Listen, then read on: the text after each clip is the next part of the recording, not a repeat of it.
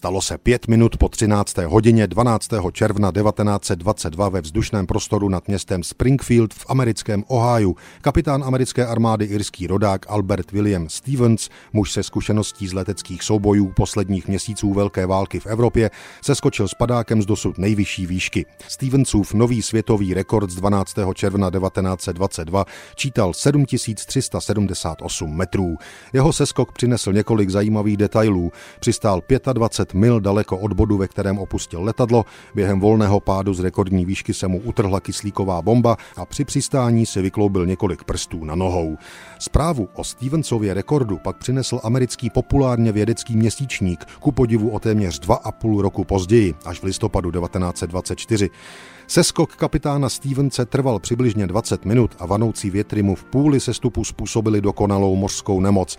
Ve své oficiální zprávě pro šéfa letecké služby kapitán Stevens vypověděl, padák se otevřel okamžitě a byl plně otevřen méně než 100 stop pod letadlem. Šok z otevření byl menší, velmi pravděpodobně kvůli nižší hustotě atmosféry.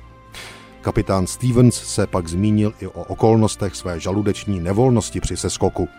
Deset minut takového houpání rozruší všechno, kromě plechového žaludku. Už v polovině sestupu jsem měl důkladnou mořskou nemoc. Malé úlevy jsem se dočkal jen tehdy, když jsem zavřel oči. A pokud jsem měl oči otevřené, krajina pode mnou se zvedala a nakláněla na všechny strany. Dočasnou úlevu pro mě představovalo jen upření pohledu na střed padáku. To byl jediný bod v prostoru, který byl ve vztahu k mému tělu v klidu.